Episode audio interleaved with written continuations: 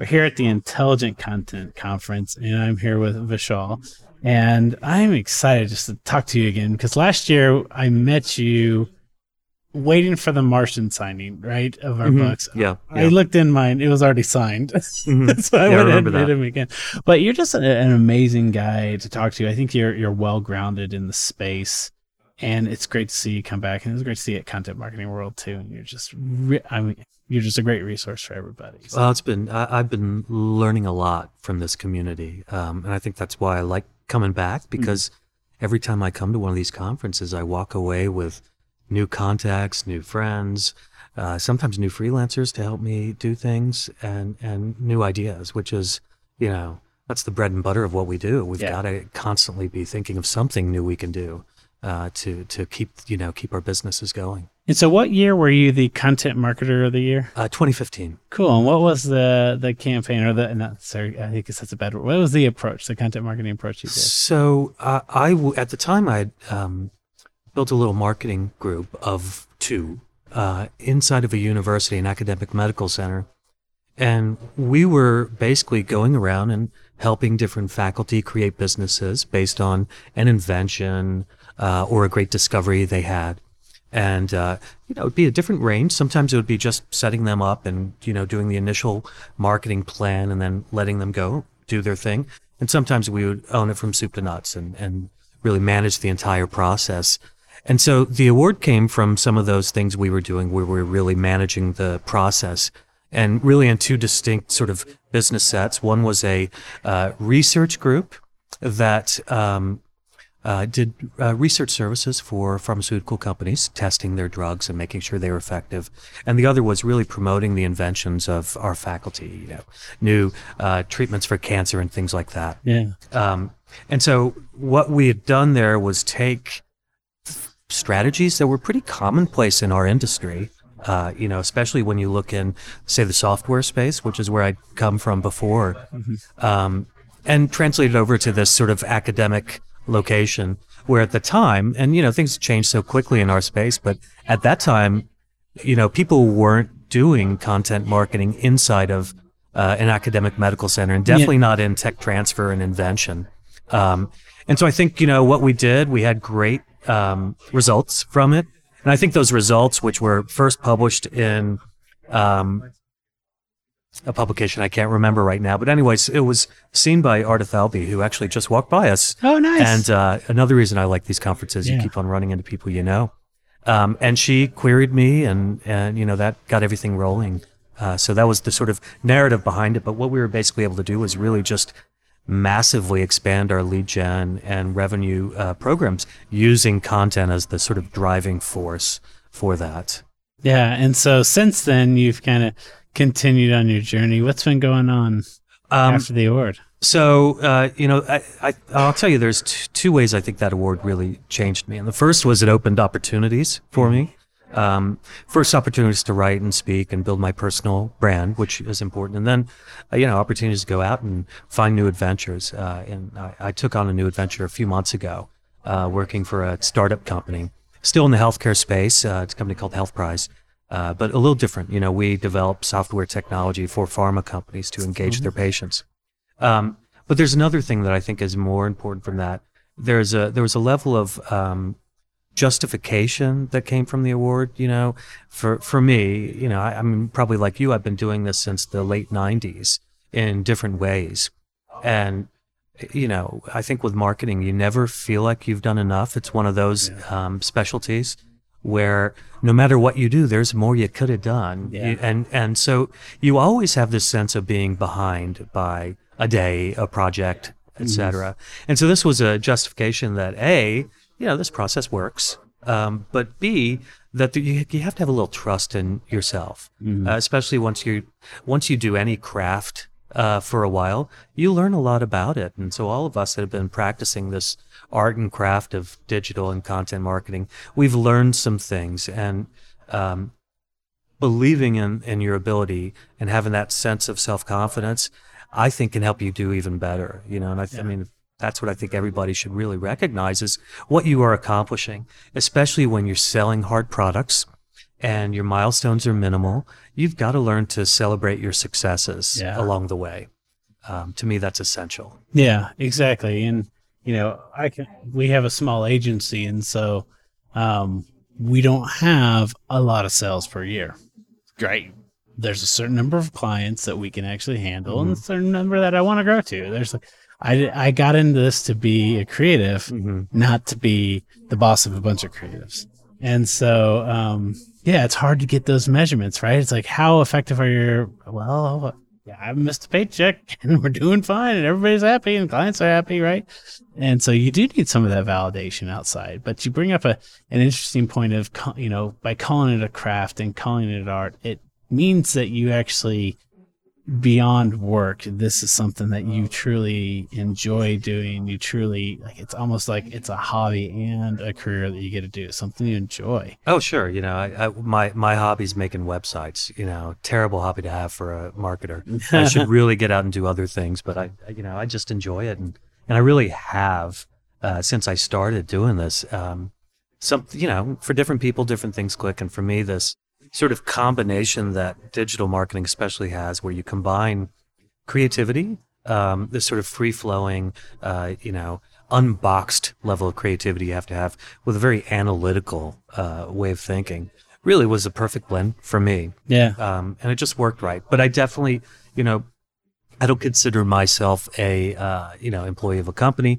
I'm a journeyman, and I think in in the true sort of historical sense, I think a lot of us are, are journeymen and women. You know, we have this certain skill, and we can take it and apply it to a different business, a different model, a different product, whatever it is. hmm And I think there's more marketers that need to start to embrace that again. That, you know, if you look at usually the collegiate structure of how people got into marketing is what do you want to do when you grow up, kid? Senior year, um, I'll go into business, right? And then my elective will be marketing.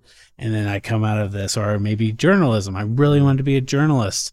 And there are no real journalism, you know, journalists anymore. And so I went into marketing. And mm-hmm. so there's this like, I don't know. It's like a, this is what I do for work kind of thing, mentality for a lot of marketers, and not the how do I get better? How do I Yeah. what kind what's out there? How do I self educate? How do I continue to advance my career Sure. journeyman craftsman style uh, approach? That I just don't feel that we're embracing enough as an industry, teaching you know people to truly love. And So I, I think two two comments on that. One, you know, I I came to this space uh, from being a failed writer, um, not making a living as a writer, and and uh, having kids and needing a good way to Yeah. make a living. Um, but I think what I learned through the process was I enjoyed this way of making a living. And for me, you know, if I'm going to do something and try to be good at it, I really have to give all of my energy to it. Um, and that's my own limitation. I'm not good at doing two or three things at once. I, I usually have a single passion and I'll put all my energy to that. Even down to when I, you know, work for a new business, everything is focused on that business, its story, its success, and how we can make it happen. Um, and I, I think that's really important. And I don't remember my second point, so we'll keep on going. but no, but I think that's that's a great one. That it is tr- that if you focus in on on you and the aspects of you that will help you then make the business that you are a part of at this time uh, more effective. Right? If you think of yourself as a person who uses tools, and the better you can use those tools, the better product you can produce, the higher value you have, the the more happiness you'll have in your life when you build an amazing table and you ship it, Sure. right? and you see it in somebody's living room, and that's what marketing is. And I, I like the analogy of the table. You know, I, th- I think that that really sort of it, it is in a way a table, a product. You know, your marketing engine mm-hmm. and the results that come from it. It to some extent, it doesn't matter. You know what that table represents. Yeah, I mean, I think that you know we should have some level of ethics, and you know, I wouldn't go work for say Monsanto. You know, because I don't believe in their business model. Mhm. Um, just like I wouldn't sell t- my table to you know Hitler's daughter. You know? Yeah. So we have ethics, but ultimately it's a it's a table that that is what you're learning to do. It's a um, it's a marketing engine that you're learning to build and build better and build in your own unique way. Yeah. And yeah, exactly. And provide some sort of value for someone to use it as a functional piece, but also it is creative. It's a you know it's a piece of art. It's something that people just will love and continue to tell the story of. And I think with content we can get that. You can see like just the book Epic Content Marketing has affected so many marketers in this space, and I, I guarantee the majority of us here have read that book. Mm-hmm. If you asked Joe, did you think that you would impact the industry this much when you wrote? He'd say no. I wrote a book on, and but he invested himself into it, Right. And I think that's where we really need to get the industry. Yeah, and I think it's good to find that find that spot you can go deep into and, and be uniquely specialized. You know, uh, a lot. I mean, there's another Joe Pulizzi thing, but he speaks about when you look at your product, find the product's tilt or its unique perspective on whatever business it is. I think you need to do that for yourself as well. What is it that you're best at?